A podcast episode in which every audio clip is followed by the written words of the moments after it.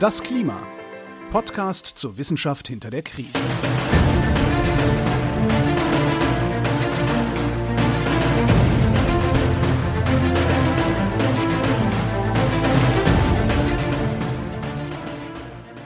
Hier ist das Klima, der Podcast zur Wissenschaft hinter der Krise. Wir lesen den aktuellen Bericht des Weltklimarats und wir erklären den aktuellen Stand der Klimaforschung jeden Montag mit Claudia Frick und Florian Freistetter. Und außerdem heute mit einem Gast. Denn wir sind nicht zu zweit, sondern zu dritt. Wir haben heute Sönke Zehle dabei. Hallo. Hallo. Hallo. Ja, vielleicht ähm, einfach mal kurz vorstellen, äh, wer Sie sind, was Sie machen und warum Sie genau heute hier dabei sind. Ja, also ich bin Sönke Zehle, ich bin Direktor am Max-Planck-Institut für Biogeochemie in Jena. Ähm, ich beschäftige mich damit, wie ähm, das Klima und der CO2-Kreislauf und aber auch der Stickstoffkreislauf ähm, sich gegeneinander verhalten, miteinander interagieren und wie ähm, das Ganze sich dann auch unter dem Klimawandel weiterentwickeln wird. Ich habe an diesem Bericht mitgeschrieben, speziell halt in diesem Kapitel 5, wo es darum geht, die Interaktion zwischen diesen biogeochemischen Kreisläufen ähm, und dem Klima zu analysieren. Ja, das freut uns sehr, weil wir sind heute mit Folge 11 in Kapitel 5 angelangt des Berichts und mich hat Kapitel 5 ja ein bisschen abgeschreckt, also äh, weil das da, nee, es war deutlich länger als die anderen Kapitel und äh, ich, da geht es um Themen, von denen ich selbst nicht so viel Ahnung habe. Ich, meine, ich habe als Astronom generell nicht so viel Ahnung von Klimaforschung, aber da geht es auch noch um Chemie und das ist überhaupt nicht mein Ding. Also Kapitel 5 heißt Global Carbon and Other Biochemical Cycles and Feedbacks und äh, deswegen freut es mich, wenn wir jemanden haben, der an diesem Kapitel mitgeschrieben hat und vielleicht uns kurz sagen kann, warum gibt es dieses Kapitel im IPCC-Report? Was ist so in paar Sätzen der Sinn dieses Kapitels? Was schaut man sich da an und warum ist es wichtig, dass man sich's angeschaut hat? Also der, der Hintergrund ist der, dass ähm, in der Atmosphäre ja verschiedene Treibhausgase eine deutliche Rolle spielen. CO2 ist eins davon, Methan und Lachgas sind andere Treibhausgase. Und diese Treibhausgase, die entstehen nicht nur aus menschengemachten Emissionen, sondern die werden auch in natürlichen Ökosystemen produziert oder teilweise auch ähm, wieder zerstört. Und die Art und Weise, wie ähm, die natürlichen Kreisläufe dieser Treibhausgase mit den menschengemachten Emissionen interagieren, ist sehr wichtig. Zum einen, um zu verstehen, wie sich das Klima in der Vergangenheit entwickelt hat, aber eben auch um Prognosen zu entwickeln, wie sich das mit zukünftigen Emissionsszenarien entwickeln wird. Und wir haben uns in diesem Kapitel eben genau damit beschäftigt, zum einen zu verstehen, was ist die Rolle dieser Kreisläufe hinter den Treibhausgasen und dann zu überlegen, ähm, was sind mögliche Wechselwirkungsmechanismen zwischen der Klimaänderung auf der einen Seite und den Quellen- und Senkenprozessen dieser Treibhausgase in Land und Atmosphäre ähm, als einen zusätzlichen Faktor in der Klimarechnung. Und in dem letzten Kapitel haben wir uns auch noch dann damit beschäftigt, was passiert eigentlich, wenn wir jetzt anfangen würden, CO2 durch geeignete Maßnahmen zum Beispiel aus der Atmosphäre zu entf entfernen. Wie funktioniert das? Wie robust ist das? Ähm, was kann man dazu sagen? Oh. Ja, ich glaube, das wird sehr spannend. Und ich, ich würde direkt mal fragen, ähm, wie eigentlich genau so ein äh, Kohlenstoffkreislauf wieder eigentlich aussieht. Also was sind denn die Quellen und was sind denn die Senken, die man sich da ansehen kann? Also zunächst einmal müssen wir uns den Kohlenstoffkreislauf vorstellen als ähm, ein Fluss zwischen drei großen Reservoiren, nennen wir die. Das einmal ist es die Atmosphäre, das kennen wir, das ist die CO2-Konzentration in der Atmosphäre. Und die steht im Austausch zum einen mit der Landbiosphäre, der Vegetation und den Böden und auf der anderen Seite auch ähm, mit dem Ozean. Und das sind verschiedene Prozesse, die hier eine Rolle spielen. Wenn wir zunächst mal beim Land anfangen, die Vegetation nimmt über die Photosynthese ähm, CO2 aus, speichert die ähm, und über Atmungsprozesse, die sowohl beim Vegetationswachstum, aber auch dann beim Umsatz von Bodenkohlenstoff entsteht, fließt der Kohlenstoff wieder zurück in die Atmosphäre. Und dadurch entsteht ein Kreislauf, der die CO2-Konzentration in der Atmosphäre durchaus mit beeinflusst. Ähnlich ist es beim Ozean. Das sind eher physikochemische Prozesse involviert, also nicht so viel Biologie, sondern eher die Frage, wie viel CO2 löst sich in der Deckschicht des Ozeans und wie viel fließt dann zwischen dem Ozean und der Atmosphäre hin und her. Ganz wichtig beim Ozean ist, dass ähm, das nicht nur ein reiner Gasaustausch ist, sondern wie wir alle wissen, CO2 in Wasser ähm, sich als Kohlensäure löst. Das kennen wir aus den ähm, Sprudelflaschen letztendlich dieses Problem. Ähm, und dieser Lösungsprozess, diese Chemie, die dahinter steht, ist extrem wichtig, um zu verstehen, wie sich der, der Ozean CO2-Kreislauf über die Zeit entwickelt.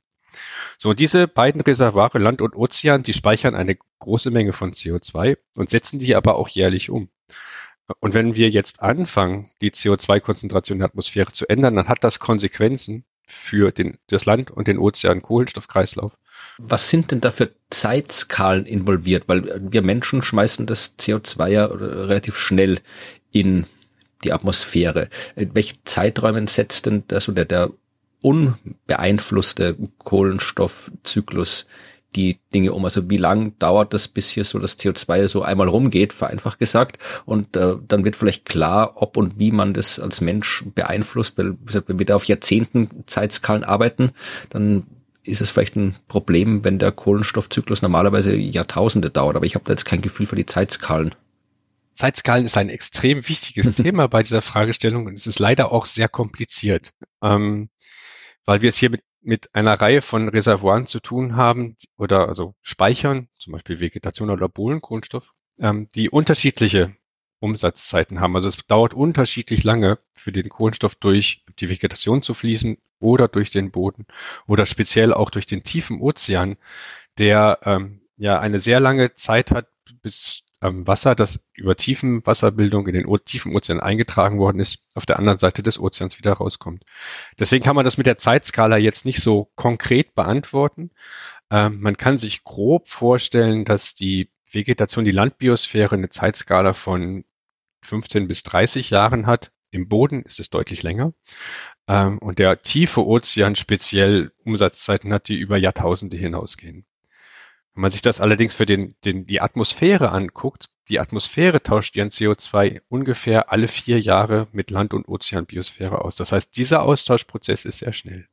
Aber ist da bei diesen Kohlenstoffzyklen ist da auch involviert der Prozess, der erst dazu geführt hat, dass das, was wir jetzt quasi ausgraben in Form von Kohle und Öl und dann verbrennen, also da tun wir hier absichtlich äh, CO2, das im Boden gespeichert ist, raus in die Atmosphäre. Also sind die Prozesse, die da dazu geführt haben, dass das überhaupt sich erst gebildet hat, auch involviert in diesen Zyklus oder ist das wieder eine ganz andere zyklische Geschichte? Weil dann wären es ja ganz andere Zeitskalen. Das hat ja irgendwie eine Millionen Jahre gedauert, bis sie das gebildet hat und wir schmeißen es in ein paar Jahren wieder raus.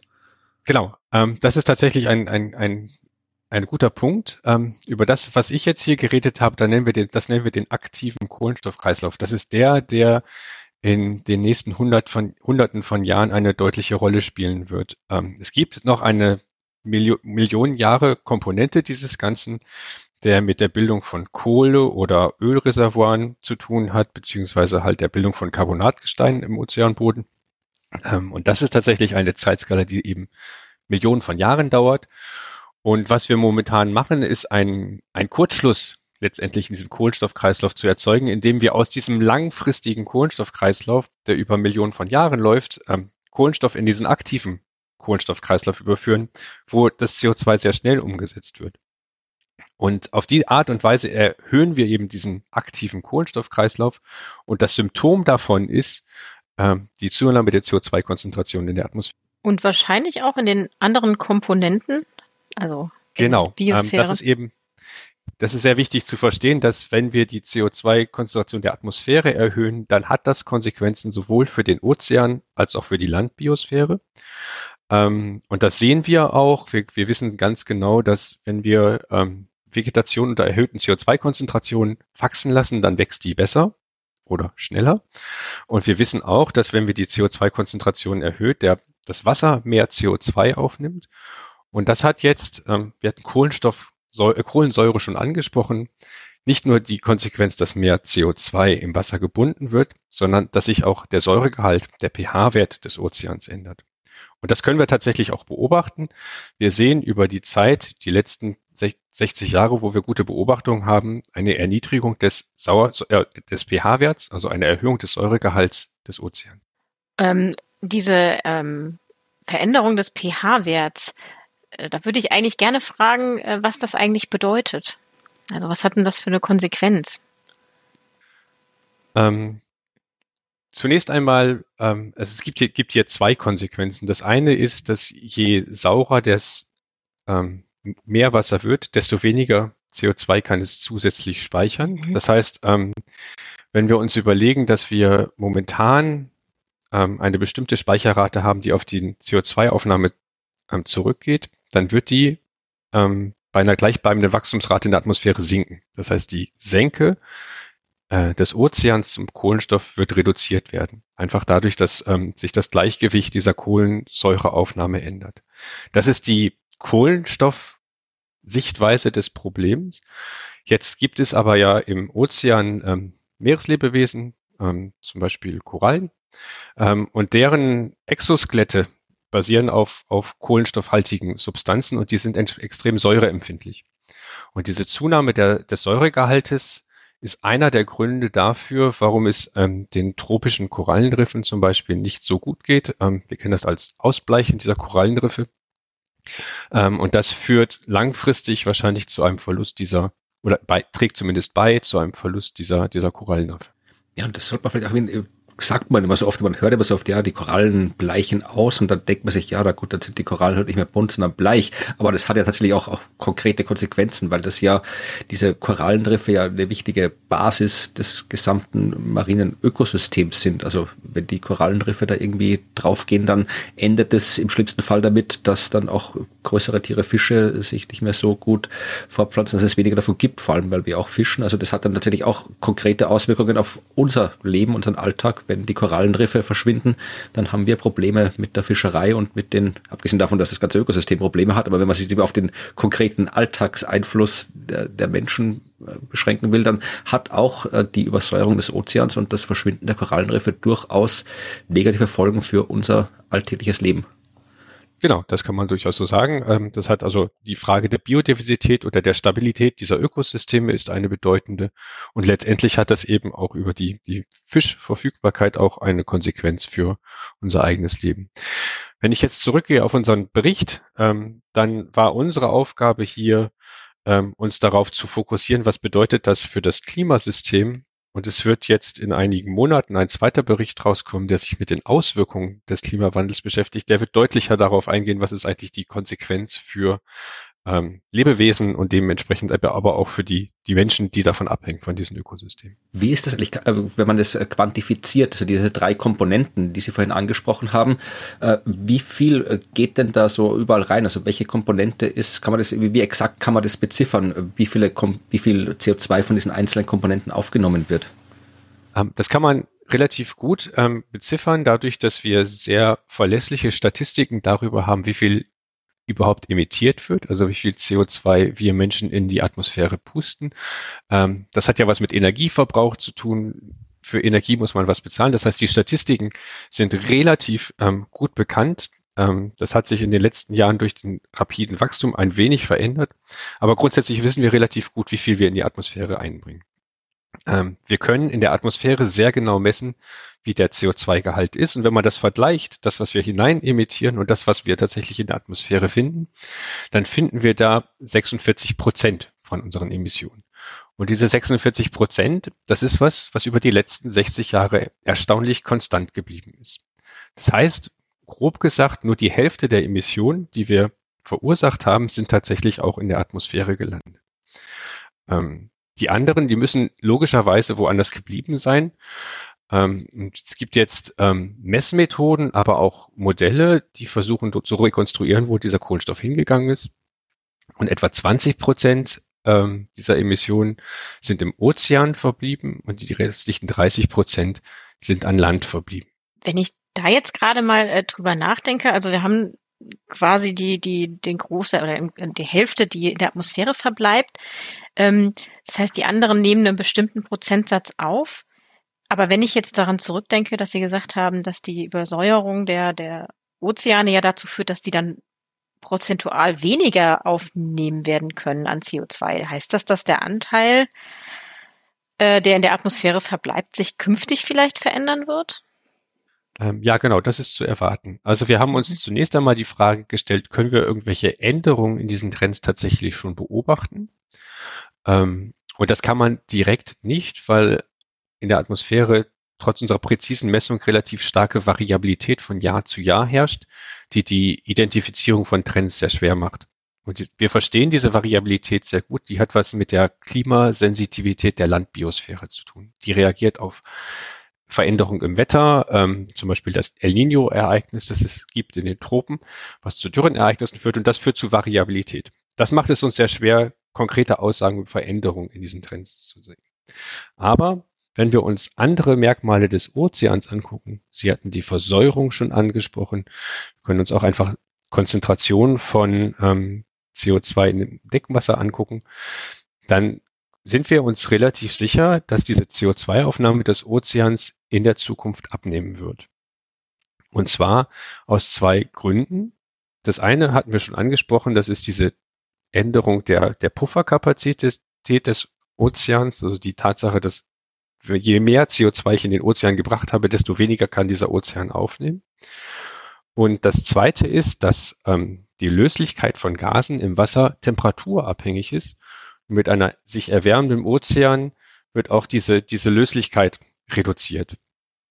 Und der dritte Faktor ist, dass in der Ozeansenke die Frage, wie schnell der obere Ozean sich austauscht mit dem tiefen Ozean, ähm, eine deutliche Rolle spielt. Das ist quasi das, der Transportmechanismus, der ähm, das CO2 aus den oberen Schichten des Ozeans in den tiefen Ozean führt. Und wir wissen aufgrund von Studien und Modellergebnissen, äh, Modellrechnungen, ähm, dass dieser Transfer sich verlangsamen wird unter einer Erwärmung. Und das bedeutet, dass weniger CO2 in den tiefen Ozean eingetragen wird und dementsprechend auch weniger im oberen Ozean aufgenommen werden kann.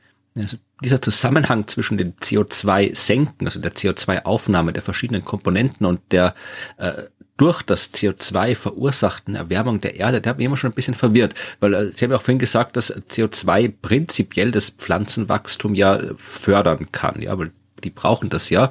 Und äh, das heißt, äh, Pflanzen nehmen auch CO2 auf und wenn wir jetzt mehr CO2 in der Atmosphäre drin haben, dann ist das prinzipiell für die Pflanzen mal nicht unbedingt schlecht, weil die da mehr aufnehmen können, dann nehmen die mehr auf, aber dann wird es auch wärmer und zu viel Wärme ist ja auch nicht gut für die Pflanzen und dann äh, sterben die Wälder ab. Also mich hat das immer verwirrt, wie da jetzt da, wie man da jetzt mit diesen ganzen verschiedenen Feedback-Mechanismen dann bestimmt, was da jetzt mit der CO2-Senke, die jetzt da am Land existiert durch die Vegetation, durch die Biosphäre, wie man da vernünftig vorhersagen kann, was da in Zukunft passiert. Oder äh, verstehe ich es noch nicht gut genug und es ist eigentlich eh ganz leicht vorherzusagen.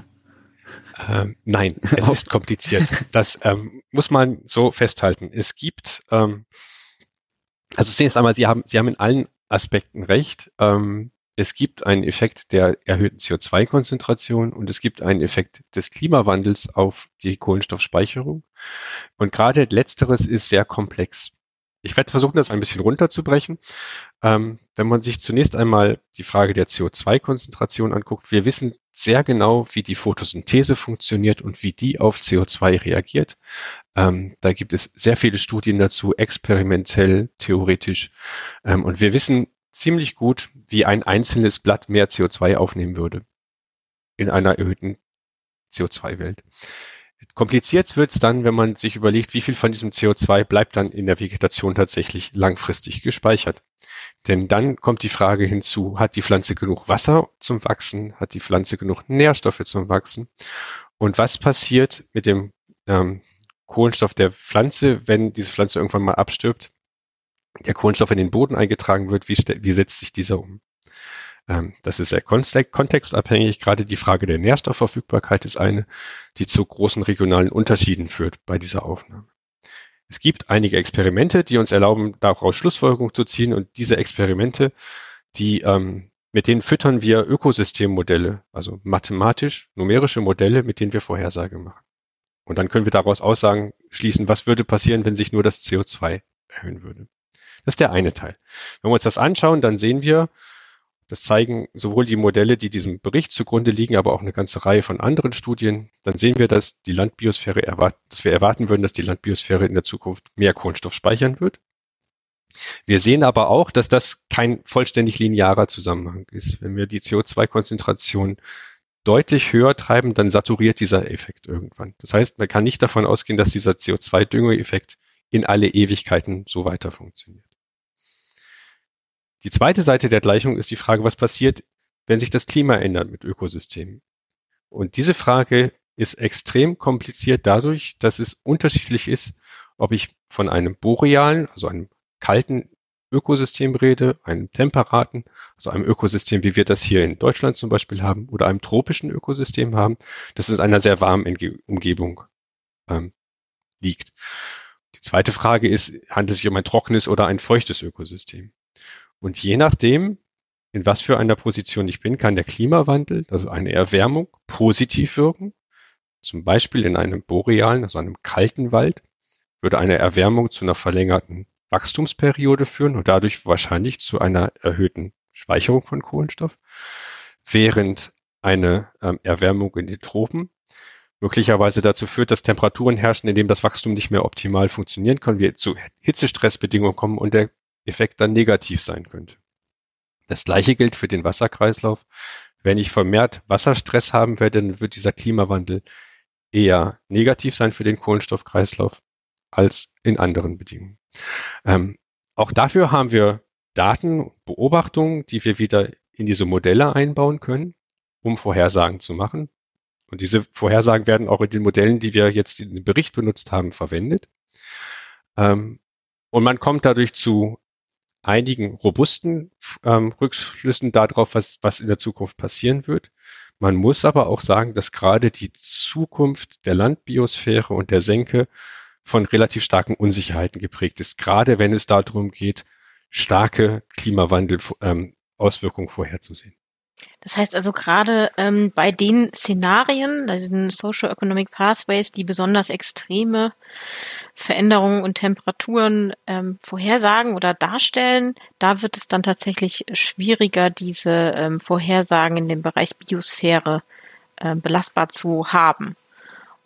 Genau, je weiter wir uns aus unserem ähm, Raum heraus bewegen, den wir mit mhm. Experimenten und Daten absichern können, ähm, desto größer sind die Unsicherheiten über Prozesse, die wir aufgrund unseren Beobachten nicht so richtig gut beschreiben können. Ein klassisches Beispiel ist die Frage, wie sich, ähm, wie schnell sich ein borealer Wald ähm, entwickeln kann in einer warmen Umgebung. Da gibt es einige Vorhersagen, die sind extrem optimistisch und die sagen, dass man in diesen Bereichen sehr schnell ähm, einen, einen großen Wald bekommen kann mit, mit relativ viel Biomasse. Und es gibt andere Vorhersagen, die sind da wesentlich langsamer. Und diese Unterschiede oder auch die Frage, wie stark wirkt sich eigentlich Wasserstress auf die Produktivität in trockenen Gebieten aus, sind Dinge, ähm, die zu Unsicherheiten in dieser Prognose führen. Was bedeutet Wasserstress genau? Also die, die zweite Frage, die man hier sich überlegen muss, ist, wie viel Wasser steht den Ökosystemen zur Verfügung, um ähm, produktiv, produ produktiv ähm, arbeiten zu können und Biomasse speichern zu können. Ähm, und es gibt Vorhersagen, die zeigen, in gewissen Regionen in der Zukunft wird ähm, die Anzahl der trockenen Tage letztendlich zunehmen ähm, durch die erhöhte Temperatur, ähm, die damit einhergehende höhere Verdunstung und gleichbleibende oder möglicherweise sogar abnehmende Niederschläge. Und diese Knappheit von Wasser führt dann dazu, dass möglicherweise weniger Biomasse gespeichert werden kann, beziehungsweise die existierende Vegetation sogar teilweise in Teilen abstirbt. Und das hat natürlich dann auch wieder Konsequenzen für die Kohlenstoffspeicherung der Landbiosphäre. Kann man auch quantifizieren, äh, wie der menschliche Einfluss ist? Also ich meine jetzt nicht den Einfluss des Menschen über das CO2, das wir in die Atmosphäre freisetzen, so das kann man ja quantifizieren, aber wir machen ja auch noch andere Dinge, um diesen diese Kreisläufe zu stören. Wenn wir irgendwie Wälder abholzen oder wenn wir Landwirtschaft betreiben oder äh, das Wasser irgendwo aufstauen, irgendwo ableiten. Also das sind ja auch alles Dinge, wo man vermutlich äh, auf die eine oder andere Art in diese Kreisläufe eingreift. Kann man auch das beziffern, äh, ob das ja auch im Vergleich zu den Emissionen ein relevanter Anteil ist oder wird das quasi von den Emissionen aufgefressen, was wir da machen, weil das andere so gering ist? Ähm, also natürlich spielt Landnutzung hier eine deutliche Rolle. Also wir haben jetzt in den letzten 60 Jahren netto gesehen, dass wir Waldfläche verloren haben, hauptsächlich in den Tropen, während es Gewinne an Wald gab in, in, in temperaten Gebieten. Also Deutschland gab zum Beispiel eine leichte Zunahme der Waldfläche. Ähm, und diese Art der, der Änderung von Ökosystemen spielt natürlich schon eine Rolle. Wenn man das sich vorstellt für die letzten 60 Jahre, dann ist es aber so, dass diese Emissionen, die aus der Veränderung der, der Land, ähm, der Landnutzung herrühren, ein Zehntel sind von dem, was wir als Emission durch die fossile Verbrennung fossiler Energieträger verursacht haben. Äh, wie sich das in der Zukunft auswirken wird, hängt sehr davon ab, wie sich die anthropogen, also die menschengemachten Emissionen entwickeln. Ähm, in Szenarien, wo wir es tatsächlich schaffen, durch geeignete Maßnahmen die Emissionen zu reduzieren, werden dadurch, dass wir weiterhin Landnutzung betreiben, diese Landnutzungsemissionen in der Zukunft auch wichtiger werden. Hingegen bei diesen Szenarien, die davon ausgehen, dass wir mehr oder weniger wie bisher weiter emittieren, spielen diese Landnutzungsemissionen dann auch eine eher untergeordnete Rolle. Ähm, der Punkt, glaube ich, der hier wichtig zu erwähnen ist, ist eben, dass diese ähm, Landnutzungsemissionen eben schon eine Rolle spielen und natürlich dadurch auch einen Beitrag dazu leisten können, ähm, möglicherweise den Anstieg der Treibhausgase in der Atmosphäre zu bremsen. Gut, also Regenwald nicht abholzen. Gut. Regenwald auf keinen Fall abholzen. Gut. Genau. Die Frage ist eher, können wir, können wir und wo ist es sinnvoll, neuen Wald ähm, anzupflanzen? Wir haben ja einen Teil in unserem Kapitel, der sich mit Kohlenstoffspeicherungsmaßnahmen befasst. Und da gehen wir kurz zumindest darauf ein, dass Wiederbewaldung natürlich eine Möglichkeit ist, ähm, Kohlenstoff zu speichern, aber man eben genau sich überlegen muss, wo man Wälder anbaut und was die Konsequenzen sind. Zum einen für den Bodenkohlenstoff, für die Biodiversität, für die Wasserverfügbarkeit und letztendlich auch für die Energiebilanz ähm, eines Ökosystems. Ja, als Anwohnerin des Braunkohlereviers in Nordrhein-Westfalen freue ich mich über jeden zurückgewonnenen Wald, der hoffentlich auch CO2 aufnimmt. Ähm, ich hätte tatsächlich jetzt mal so eine Frage, die ein bisschen weggeht von den Kreisläufen, äh, weil ich gerne noch mal kurz darüber sprechen würde, wie eng und wie nah eigentlich die Verbindung zwischen den CO2-Emissionen ist und der Erwärmung, die wir damit produzieren. Also wie ist da eigentlich der Zusammenhang? Weil das geht ja dann auch irgendwie in Richtung der, ähm, ja, der Budgets, die uns am Ende noch übrig bleiben, über die ich auch gerne mehr hören möchte. Ja, ähm, genau. Also wir haben uns in unserem Kapitel sehr intensiv damit befasst, was ist eigentlich die Konsequenz dieser Emissionen ähm, auf nicht nur die CO2-Konzentration der Atmosphäre, sondern dann eben auch auf die Erwärmung. Äh, und wir haben das mit verschiedenen Methoden gemacht. Ähm, zum einen mit den Beobachtungen der letzten ähm, 150 Jahre, die uns so zur Verfügung stehen. Und dann aber auch mit Modellsimulationen, die in diesem Fall sich auf der einen Seite halt das, das Klima ähm, simulieren können, aber auch den Kohlenstoffkreislauf und nachvollziehen können, wohin die Emissionen im Erdsystem wandern, ob sie jetzt in der Atmosphäre verbleiben, im Land oder im Ozean. Und wenn man sich das anschaut, dann findet man einen erstaunlich linearen, also geraden Zusammenhang zwischen ähm, den gesamten Emissionen und der Temperaturänderung ähm, seit der präindustriellen Zeit. Das heißt, für jede Tonne CO2, die wir emittiert haben, bekommen wir eine bestimmte zusätzliche Klimaerwärmung ähm, heraus. Ähm, und, und das ist ein, ein Verhältnis, das über die beobachtete Zeitraum relativ robust geblieben ist. Ähm, da gibt es verschiedene Prozesse, die dazu führen, ähm, dass es diesen linearen Zusammenhang gibt. Ähm, der war letztendlich schon im fünften Assessment-Bericht bekannt, ähm, also vor, vor sieben Jahren, als der letzte Bericht geschrieben worden ist. Und wir haben uns in diesem Bericht speziell damit beschäftigt, wie kann das eigentlich sein, dass ein so komplexes Erdsystem mit so vielen Wechselwirkungen und Mechanismen und so einen einfachen, mehr oder weniger linearen Zusammenhang generiert. Und wir verstehen das jetzt dieses Jahr, äh, dieses ähm, dadurch durch diese vielen Studien wesentlich besser, dass es eine Reihe von sich kompensierenden Wechselwirkungen gibt, die eben genau dazu führen. Ähm, vielleicht können wir an der Stelle tatsächlich auch Abbildung 5.31 verlinken aus dem Bericht, der nämlich diesen wunderbaren linearen Zusammenhang zwischen dem ähm, kumulativen CO2-Emissionen seit 1850 und dem der Temperaturänderung ähm, zusammen zeigt. Und das ist ja wirklich, also das ist ja eine erstaunlich gerade Linie, also wirklich sehr erstaunlich gerade. Da können die Leute vielleicht mal draufschauen und sich da selber ein Bild von machen. Ja, ich denke, das ist ganz gut, ähm, wenn man wenn man sich das vergegenwärtigt, weil weil es eben einem mehr oder weniger klar vor Augen führt, dass unsere Emissionen direkt korrelieren mit der Temperaturerwärmung, die wir beobachtet haben. Eine kurze Zwischenfrage. Äh, wenn wir jetzt in diesem Zusammenhang von Emissionen sprechen, meinen wir damit, oder wir äh, meint das, das, das IPCC meint die Klimaforschung damit CO2 oder alle Treibhausgase, die in der Atmosphäre sind? Ja, das ist eine, eine gute Frage und damit kommen wir jetzt zur Komplexität dieser Abbildung. Mhm. Ähm, was wir hier sehen, ist tatsächlich die kumulativen Emissionen, also die gesamten Emissionen vom CO2 aufgetragen gegenüber die Erwärmung, und zwar die gesamte Erwärmung.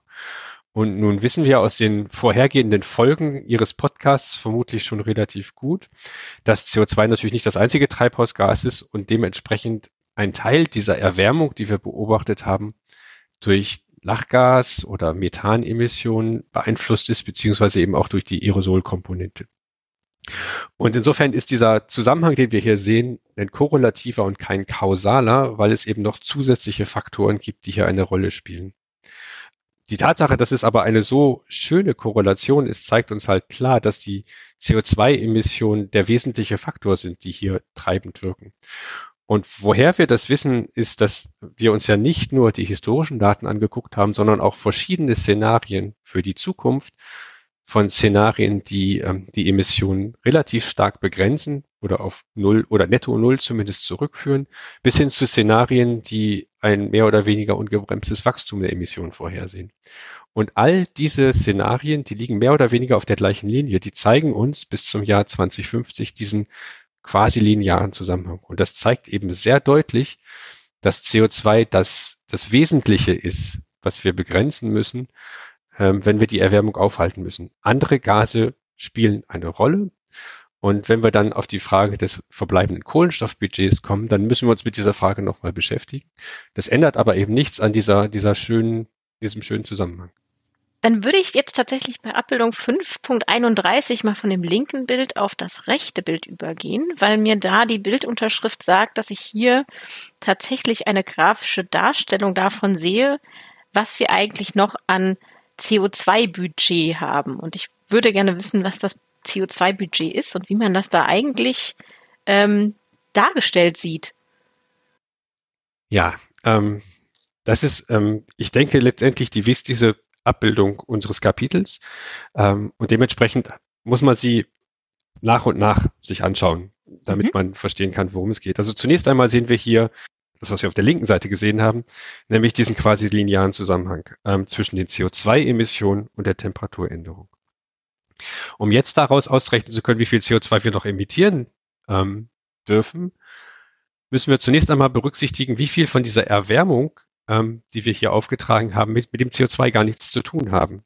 Und die müssen wir abziehen, ähm, weil die ja mit den Emissionen zu tun haben, die zum Beispiel mit Methan oder Lachgas ähm, zu tun haben. Das ist das, was hier als Nicht-CO2-Beitrag, Non-CO2-Contribution zu sehen ist.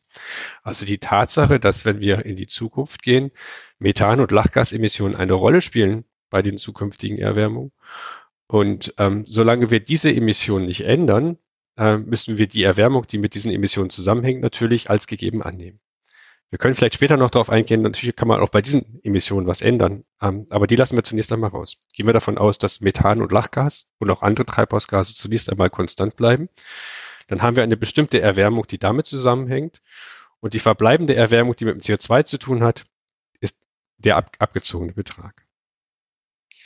Dann gehen wir ähm, zunächst einmal auf die andere Achse zurück zum ähm, Remaining Carbon Budget. Ähm, bei den Emissionen, ähm, es gibt in diesen Klimasimulationen, die diesen Simulationen zugrunde liegen, einige Wechselwirkungsmechanismen, die betrachtet werden. Wir hatten schon über die Auswirkungen ähm, des CO2s auf Vegetation und ähm, Ozean gesprochen. Wir hatten auch kurz angesprochen, dass ähm, die Klimaerwärmung die Landbiosphäre beeinflusst und auch ähm, die Ozeanprozesse beeinflusst. Aber nicht alle bekannten Prozesse sind in diesen Klimamodellen tatsächlich berücksichtigt. Und ein wesentlicher ist die Frage des Permafrostbodens, der ähm, also permanent gefrorener Boden in den hohen Breiten, äh, in dem sehr viel Kohlenstoff gespeichert wird. Und wir wissen ähm, aus Beobachtungen und Experimenten, dass wenn man diese Ökosysteme erwärmt, ähm, dann tauen diese Böden auf und die fangen dann an, den Bodenkohlenstoff zu veratmen und führen zu einer zusätzlichen CO2-Emission. Das heißt, wenn man jetzt wissen möchte, wie viel dürfen wir noch emittieren, dann muss man einrechnen, wie viel CO2 möglicherweise aus diesem auftauenden Permafrost entsteht. So wie der Permafrost gibt es noch eine Reihe von anderen Wechselwirkungsmechanismen, die zum Beispiel mit der Art und Weise, wie Feuchtgebiete Methan emittieren, ähm, ähm, die zusätzlich noch eine Rolle spielen. Und das ist das, was wir hier unten abgezogen haben ähm, bei diesen nicht repräsentierten Erdsystem-Wechselwirkungsmechanismen. Okay, das heißt tatsächlich, also das war mir jetzt bis eben auch nicht klar, dass die ähm, das Auftauen des Permafrostbodens, also die Effekte, die das hätte, nicht rückgekoppelt sind in den Klimamodellen, sondern dass die quasi offline hinzugefügt werden oder berechnet ja, genau, werden. Genau, es gibt es gibt ähm, ein einziges Modell, das ähm, in dem Datensatz, den wir zur Verfügung hatten, tatsächlich den Permafrost mit drin hat, aber es ist eben nur eins von einer ganzen Reihe. Und deswegen haben wir diese Effekte ähm, dann zusätzlich berücksichtigt, um eben so eine Korrektur vorzunehmen, weil wir wissen, dass diese Projek äh, Effekte existieren. Mhm. Wir können die quantifizieren mit einer Reihe von Unsicherheiten, selbstverständlich. Ähm, und das haben wir dann eingerechnet, um sicher zu sein, dass das, was wir als Budget hier dann angeben am Ende, ähm, wirklich real, real verfügbar ist. Ja, okay, spannend. Das äh, fand ich jetzt sehr, sehr interessant. Das hatten wir bei einer anderen Komponente auch schon mal. Ich glaube, bei der, bei der Meeresspiegelerhöhung durch das Schmelzen von Gletschern. Die war auch nicht explizit in den Modellen drin. Deswegen spannende, spannende Sache und ich finde es gut, dass das hier so schön dargestellt ist, dass das hier äh, eingerechnet wird und wie. Dann gibt es noch einen, einen, einen dritten Effekt, ähm, über den ich kurz sprechen möchte. Das ist ähm, die Frage, was passiert eigentlich mit dem Klimasystem, wenn wir e unsere Emissionen auf tatsächlich Null zurückfahren. Das ist also die Frage letztendlich, wie viel Inertia ist im, im System, wenn ähm, die Bilanz, also wenn die menschliche Störung vorbei ist. Mhm. Und ähm, dazu gibt es jetzt ähm, neue Modellstudien, die sich das genau angucken. Und das ist komplizierter, als man sich vorstellt. Bei der Frage der, der Stabilisierung des Klimawandels hat man sich früher ähm, darauf bezogen, was passiert, wenn wir die CO2-Konzentration stabilisieren. Ähm, und dann weiß man, dass die Inertia im System, hauptsächlich der Ozean, sich noch weiter erwärmen wird, bis sich dann ein neues Gleichgewicht eingestellt hat. Was wir uns hier jetzt anschauen, ist die Frage, was passiert eigentlich, wenn wir die Emissionen auf Null runterfahren? Ähm, das ist etwas anderes, ähm, weil ja die CO2-Konzentration in der Atmosphäre im Gleich in der Wechselwirkung steht mit Land- und Ozeanbiosphäre. Und wenn wir die Emissionen ähm, auf Null runterfahren, dann reagieren sowohl Land als auch Ozean noch auf die Störung äh, in der Atmosphäre und nehmen Kohlenstoff auf. Das heißt, schaffen wir es tatsächlich, die Emissionen auf Null runterzufahren, dann sinkt die CO2-Konzentration für eine Weile, weil Ozean und Landbiosphäre sich nochmal neu drauf einstellen. Und diese absinkende CO2-Konzentration hätte eine leichte Abkühlung zur Folge die der Inertia des Klimasystems gegenübersteht.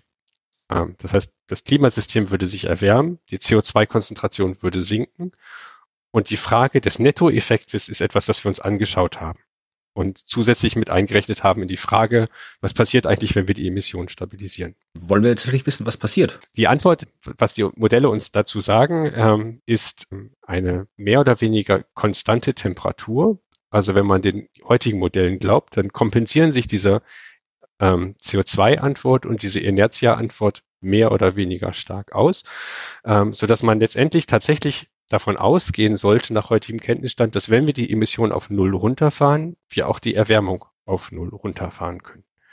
Man muss aber dazu sagen, dass es Unsicherheiten gibt in diesen Modellen und es gibt einige Modelle, die eine Erwärmung zeigen und einige Modelle, die eine Abkühlung zeigen, so dass diese Erkenntnis, dass es tatsächlich Null Emission, Null zusätzliche Erwärmung ähm, noch nicht eine besonders robuste Tatsache ist, sondern etwas, ähm, mit der wir uns im nächsten Assessment Cycle dann beschäftigen. Aber immerhin wissen wir, dass mehr zusätzliche Emissionen eine Erwärmung bedeuten und das wollen wir nicht, also kann weniger Emission auf jeden Fall mal nicht schlecht sein. All dies, was ich gesagt habe, alles diese, diese, diese drei Faktoren ändern an der Grundaussage nicht, dass ähm, die einzige Art und Weise, die Erwärmung ähm, aufzuhalten, ist, die Emissionen möglichst schnell auf möglichst kleine Beträge runter zu reduzieren. Genau. Ja. Gut, das ist, das ist schon mal, schon mal gut. Dann schauen wir noch mal weiter auf das Bild. Also ich glaube, ich habe jetzt schon deutlich besser verstanden, was ich da sehe. Aber wie kann ich mir daraus jetzt das verbleibende CO2-Budget ableiten? Ähm, gut, also wir hatten jetzt ja schon abgezogen, quasi was nichts mit dem CO2 zu tun hat, was mit Wechselwirkungen zu tun hat. Und dann verbleibt jetzt immer noch dieser quasi lineare Zusammenhang. Also wenn man sich jetzt diese Abbildung anschaut, um jetzt auf das Budget zu kommen, das äh, uns noch zur Verfügung steht, müsste man im Prinzip bei der Y-Achse sich einen Temperaturwert aussuchen, zum Beispiel 1,5 Grad oder auch 2,0 Grad, ähm, und dann rübergehen auf diese linearen Zusammenhang zwischen Temperaturerwärmung und Emissionen. Ähm, und dann kann man dort mehr oder weniger direkt ablesen, wie viel Emissionen für diesen Grenzwert noch zur Verfügung steht.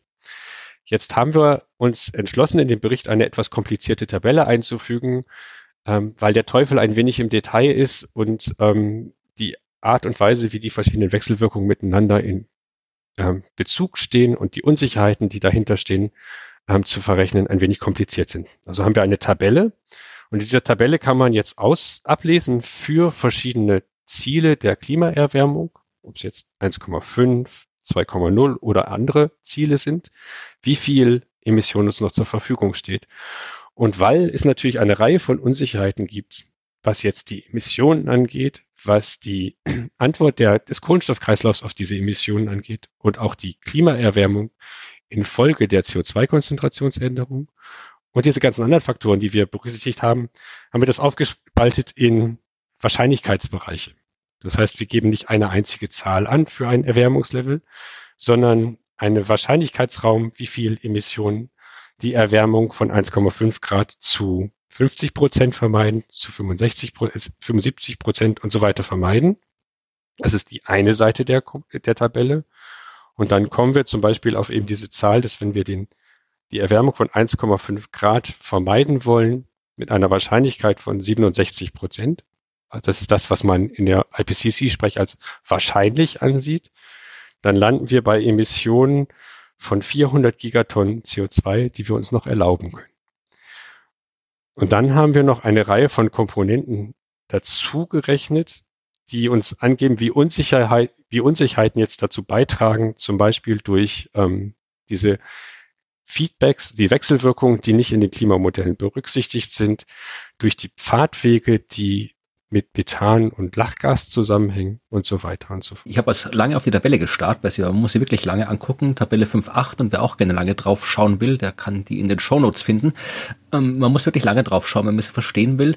Und was auch noch wichtig ist, da oben steht, das ist das Budget von 1. Januar 2020. Also wir haben quasi ein Jahr schon durch. Also vermutlich sind es jetzt nicht mehr 400 äh, Milliarden Tonnen, die wir noch haben, äh, sondern ungefähr 40 Milliarden Tonnen weniger. Also wir sind bei 360 Milliarden Tonnen, die wir dann ab jetzt quasi noch haben. Ja, genau. Ähm, ich kann vielleicht noch ähm, erwähnen, es gibt ja dieses Summary for Policymaker.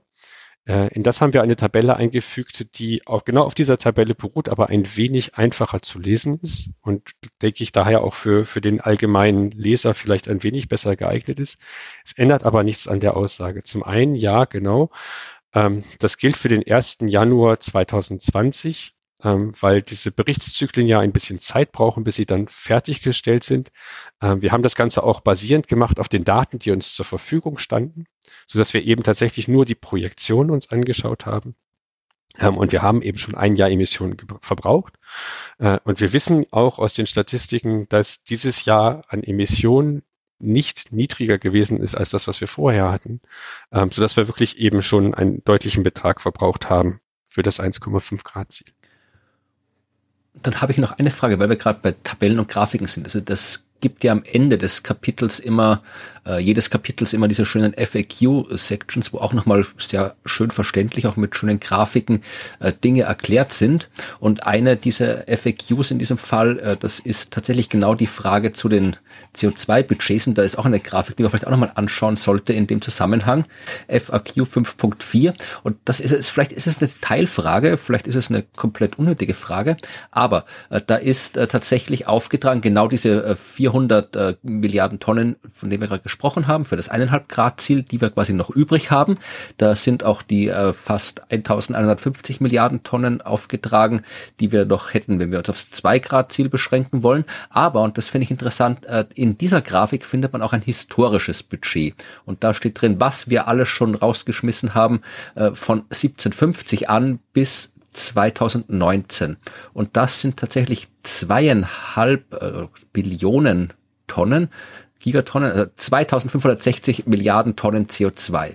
Das ist erstens viel und zweitens, ähm, ich habe mich mit dem Thema auch aus anderer Hinsicht schon ein bisschen beschäftigt und habe genau solche Zahlen gesucht zum historischen und wollte wissen, äh, wie groß ist da, sind so da die, die, die Fehlergrenzen? Wie genau kann man das bestimmen? Denn wenn ich jetzt schaue, was da zum Beispiel das Global Carbon Project, deren Daten auf dieser eigentlich sehr schönen Seite Our World in Data zu finden sind, wenn ich mir da anschaue, was da angegeben wird für äh, CO2-Emissionen von 1750 bis 2019, dann komme ich da auf 1, also 1650 äh, Milliarden Tonnen CO2. Also da habe ich fast 1000 Milliarden Tonnen Unterschied. Und das ist mir für, für einen Fehler erscheint mir das recht hoch. Das ist kein Fehler. das ist die Frage der Frage. Also das, äh, ob was da, wo, wo, sich, äh, wie, wo diese Zahlen herkommen und warum sie anscheinend unterschiedlich sein können. Das muss ich jetzt in, in, in Teile aufteilen. Der Bitte. Grund, warum es einen Unterschied geben zwischen Ihren Abschätzungen und dem, was wir hier haben in der FAQ, liegt darin, dass äh, Sie sich vermutlich nur die fossilen Emissionen angeschaut haben und es gleichzeitig aber noch landnutzungsbasierte Emissionen gibt. Und das hat was mit Entwaldungsereignissen zu tun. Wenn wir von 1750 abreden, dann gibt es zunächst einmal eine große Entwaldungswelle in den USA im Zusammenhang mit der Staatenbildung dort. Und dann gibt es diese Abholzung-Ereignisse auch in, ähm, in Brasilien zum Beispiel. Aber natürlich nicht nur dort, sondern auch global weltweit haben wir im Zuge der Industrialisierung des Bevölkerungswachstums sehr starke Entwaldungsereignisse. Und das führt zu deutlich hohen Emissionen. Ähm, und dieser Anteil ist wesentlich größer, wenn wir bis 1750 zurückgehen, weil in den ersten 150 Jahren ähm, die fossilen Verbrennungen nicht so viel CO2 produziert haben im Vergleich zu den Landnutzungsemissionen. Wir hatten eingangs ja diskutiert, dass heutzutage die Landnutzungsemissionen nur noch 10 Prozent des Kohlenstoffbudgets ausmachen. Wenn man sich das kumulativ anguckt, seit 1750, dann sind die Landnutzungsemissionen deutlich stärker zu bewerten. Das ist der eine Hintergrund. Die zweite Hintergrund, was wir hier in dieser Abbildung nicht drin haben, das sind die Unsicherheiten bei diesen Abschätzungen. Und jetzt ist es natürlich so, dass gerade landnutzungsbasierte Emissionen eine relativ deutliche Fehlergrenze haben, weil niemand da gewesen ist, der im Jahre 1800 gemessen hat, wie viel Kohlenstoff tatsächlich bei einer Entwaldung verloren gegangen ist. Das schätzen wir ab aus statistischen Methoden oder mit prozessbasierten Modellen. Ähm, und wir geben diesen Fluss, die Unsicherheit des Flusses mit ungefähr 50 Prozent an. Ähm, während wir die fossilen Emissionen mit einer wesentlich höheren Präzision kennen. Und es gibt in unserem Kapitel, ähm, wir haben uns ja sehr stark mit dem rezenten Kohlenstoffkreislauf auch beschäftigt, auch mit dem rezenten Lachgaskreislauf. Eine Tabelle, wo wir das Ganze zusammengefasst haben, auch zusammen mit den Unsicherheiten. Und die Zahl, die hier dann auftaucht, das ist letztendlich die, die konsistent sein sollte mit dieser Tabelle. Das klingt alles absolut logisch und interessant und es, es, Sie haben natürlich absolut recht. Ich habe jetzt nochmal genau geschaut, was da bei Our World in Data und beim Global Carbon Project angegeben ist und das ist tatsächlich äh, CO2-Emissionen von äh, fossilen Brennstoffen und Zementproduktion und äh, die Landnutzung ist da nicht inkludiert und natürlich ist es absolut sinnvoll, sich zu überlegen, dass ja vor, vor paar hundert Jahren hat man noch wirklich viel Wald umgeholzt, vor allem in den USA. Das ist ja bis, bis oft, ich finde die Klimaforschung faszinierend, weil man kommt immer wieder auf irgendwas drauf, von dem man dachte, dass es eigentlich nichts mit dem Thema zu tun hat, aber am Ende hängt im Klima doch alles mit allem zusammen. Es ist, es ist auf jeden Fall sehr kompliziert, das muss man, das muss man durchaus sagen. Ja. Gut, aber zumindest ist jetzt mein, meine Verwirrung ob dieser Zahl, die habe ich nämlich, seit ich das erste Mal dieses Bild geschaut habe vor ein paar Wochen, habe ich die verwirrt, weil ich die deutlich größer war, dieses historische Budget, als ich es gekannt hatte und jetzt weiß ich, woran es liegt. Mir ist auch gerade nochmal zum Verständnis aufgefallen, ähm, Abbildung 5.5 äh, in diesem Kapitel ähm, trägt auch auf äh, die Anteile des, ähm, der CO2-Emissionen über die Jahre von, ich glaube, so grob 1870 bis 2019. Und da kann man gut sehen, dass Land Use ähm, dann in den zurückliegenden Jahren so bis 1940 immer über deutlich über 50 Prozent einfach, also fast 100 Prozent am Anfang ausgemacht hat. Also da kann man es nochmal grafisch sehr gut dargestellt sehen und sieht, was heute so die Haupttreiber sind. Kohle und Öl. Genau, und was man, was man vielleicht aber aus dieser FAQ-Abbildung ähm, noch sehr gut sehen kann, ist, äh, wie klein unser Budget eigentlich ist im Vergleich zu dem, was wir schon verbraucht haben.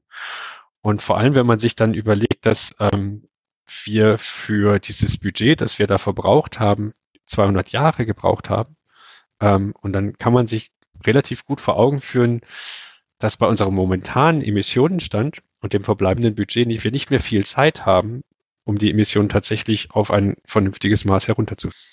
Wie viel Zeit haben wir denn noch? Das hängt von einer Reihe von Faktoren ab. Man könnte über den Daumen gepeilt sagen, wir haben an Emissionen jetzt noch ungefähr zehn Jahre, oh. wenn wir bei vergleichbleibenden Emissionen bleiben. Jetzt ist es natürlich aber abhängig ähm, davon, wie wir unsere Emissionen in der Zukunft gestalten. Ähm, und wenn wir anfangen, die Emissionen zu senken, dann können wir uns damit natürlich Zeit kaufen, bis dieses Budget aufgebraucht ist. Gleichzeitig spielt hier dann aber auch noch das Treibhausgas Methan eine Rolle, denn wenn wir anfangen, jetzt konkret Methanemissionen zu senken, dann nimmt das ein wenig den Druck weg, sofort CO2-Emissionen reduzieren zu müssen. Aber es ändert nichts an diesem fundamentalen Zusammenhang, den ich vorhin schon erwähnt hatte, dass die einzige Art und Weise, den Klimawandel zu stoppen, ist, die CO2-Emissionen auf Null runterzufahren. Äh, das heißt, diese Methangeschichte, die hier eine Rolle spielt, die wir ja mit reingerechnet hatten bei dem verbleibenden Kohlenstoffbudgets, das hilft uns ein bisschen. Aber wir haben diesen Effekt auch abgeschätzt und er kann maximal uns 200 Gigatonnen CO2 dazufügen und es ändert also nichts daran, ähm, dass wir die CO2-Emissionen reduzieren müssen, denn ähm, selbst wenn die Methanemissionen vollständig reduzieren würden, würde die Erwärmung durch das CO2 immer noch weitergehen. Und vor allem darf man auch nicht äh, vergessen, dass, wenn wir jetzt sagen, wir haben noch zehn Jahre oder wir haben noch 15 Jahre, oder je nachdem, welche Wert man da jetzt nimmt, dass das ja nicht heißen kann und darf, wir machen halt jetzt zehn Jahre weiter und da gucken wir mal, dann hören wir halt auf, weil das funktioniert ja auch nicht. Also man muss ja wirklich sagen, das ist, äh, das ist kein, kein Budget im Sinne von, so viel können wir noch ausgeben, sondern es ist ein Budget im Sinne von, wenn wir das überschritten haben, dann ist es aus und wir müssen es halt quasi, wir müssen halt das jetzt anfangen, wir müssen das strecken nach Möglichkeit, dass wir möglichst lang damit klarkommen. Ja, ja, genau. Also die Aussage, wir haben noch zehn Jahre, ist, ist insofern schwierig, weil wir haben quasi ein Budget, das uns entsprechend unserem momentanen Emissionsstand zehn Jahre entspricht. Ja. Jetzt muss man auch dazu sagen, die Frage natürlich 1,5 Grad, wann erreichen wir das eigentlich? Was bedeutet das? Ist eine Diskussion, die man natürlich noch dazu nehmen muss. Ähm, denn was wir hier darstellen, ist, wann erreicht das Klimasystem im Mittel 1,5 Grad, also in diesen 20 Jahren Zeitraum, den wir uns anschauen.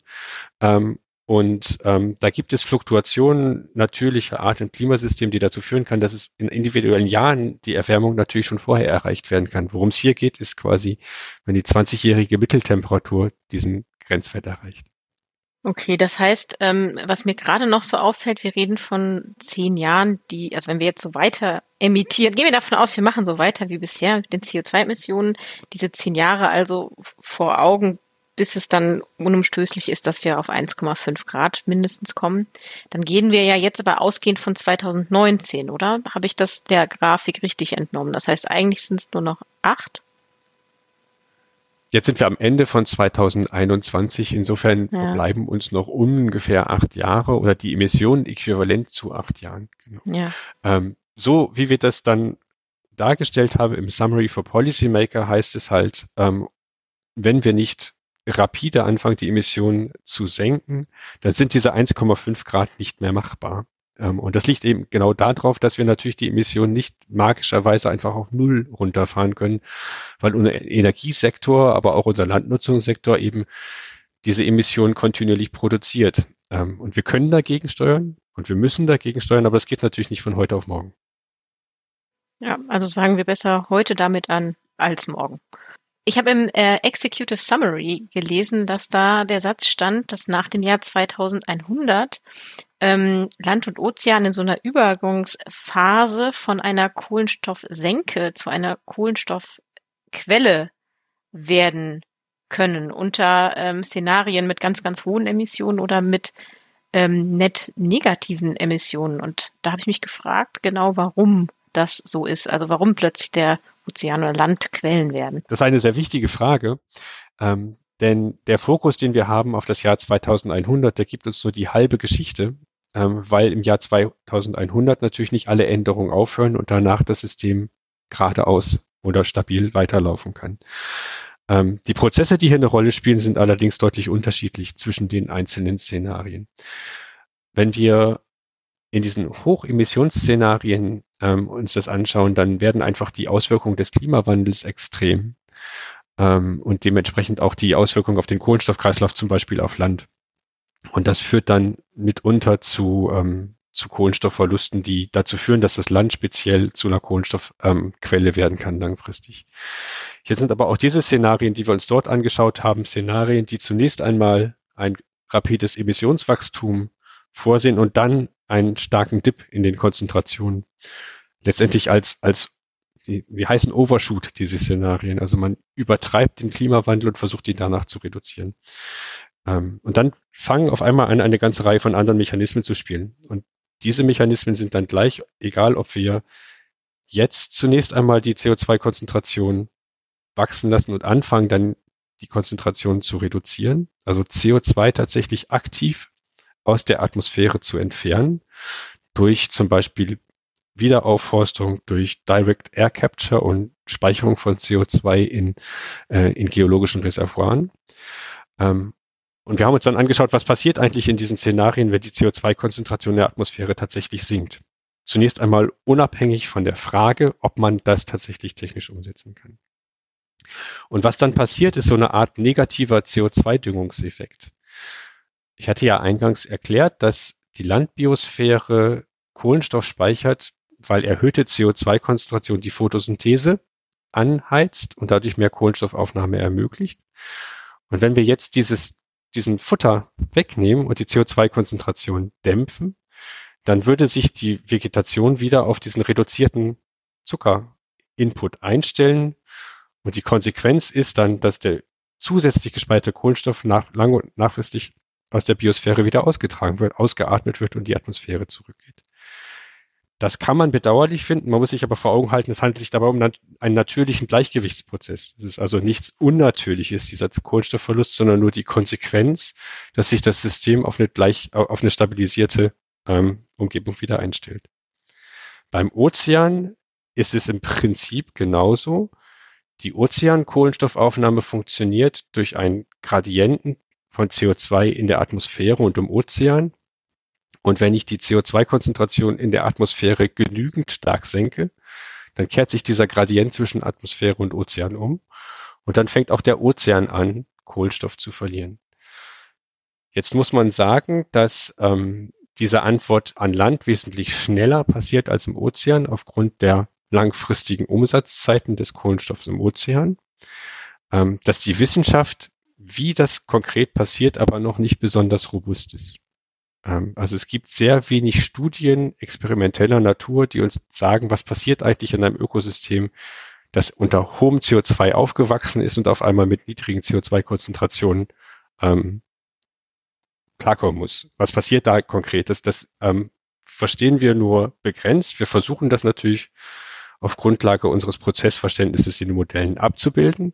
Und das zeigt uns dann halt, dass wir erwarten müssen, dass in solchen Szenarien, wo die CO2-Konzentration sinkt, die Landbiosphäre langfristig Kohlenstoff wieder abgibt. Ähm, aber wann genau das passiert und in welchem Maßstab ist doch etwas, was, was grundsätzlich nicht so ganz. Ah, okay, ja, das, das verstehe ich jetzt deutlich besser und jetzt habe ich auch äh, das Gefühl, also das ist ja dann eigentlich nur ein guter Effekt, dass es eben erstmal diese Umkehrung gibt, weil eben so viel CO2 aus der Atmosphäre verschwunden ist und dann stellt sich ein neues Gleichgewicht ein.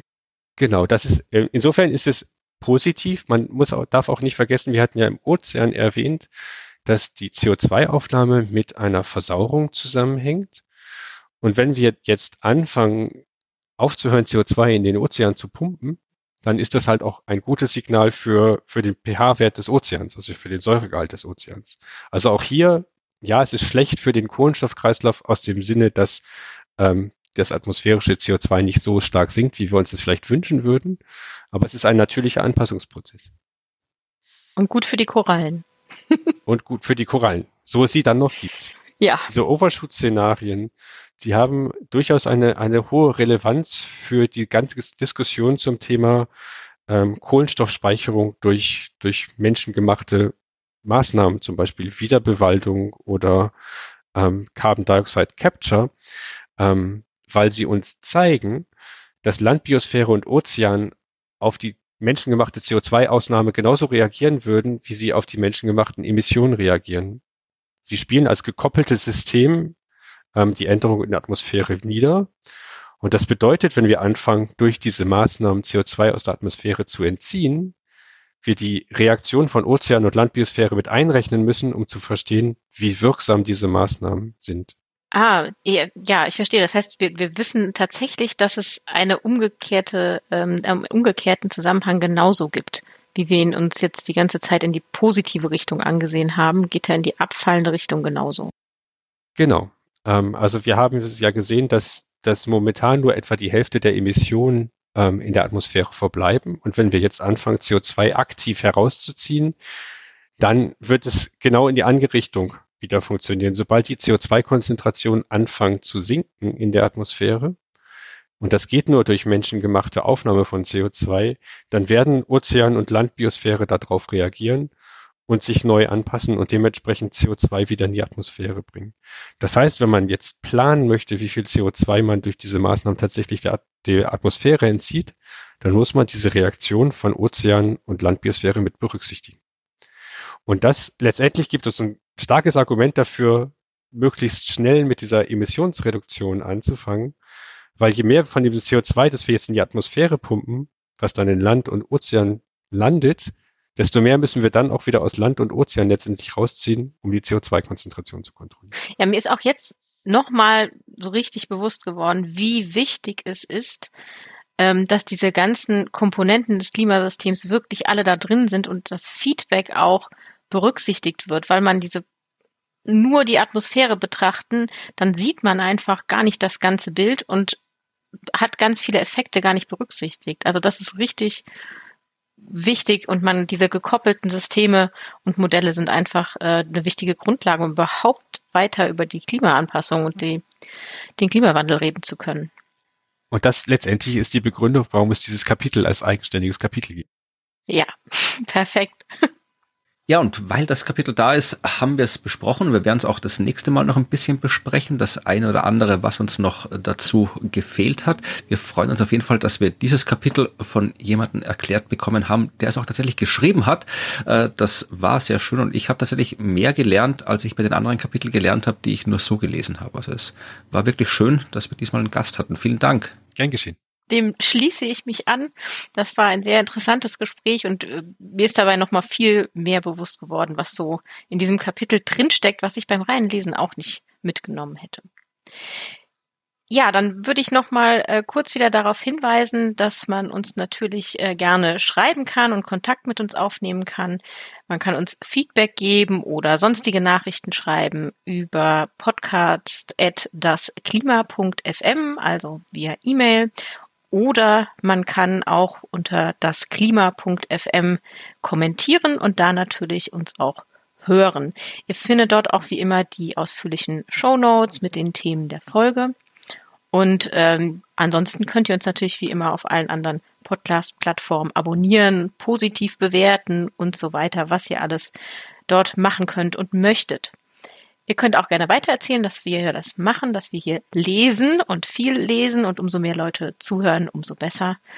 Ja, wir freuen uns und machen dann eben einfach noch mehr weiter und mit mehr Begeisterung. Genau, das war der erste Teil, das war Folge 11, der erste Teil von Kapitel 5 oder eigentlich das komplette Kapitel 5, aber der Teil, der uns jetzt hier von Herrn Zehle erklärt worden ist. In der nächsten Folge wird es auch wieder ein bisschen um äh, Kapitel 5 gehen, aber nicht nur, denn wir haben auch noch ein anderes Thema zu besprechen, das nicht direkt mit Kapitel 5 zu tun hat, aber sehr viel mit der Klimaforschung.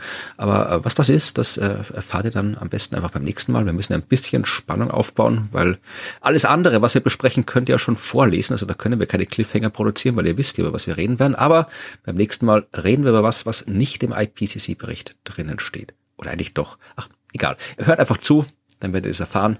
Vielen Dank, bis zum nächsten Mal.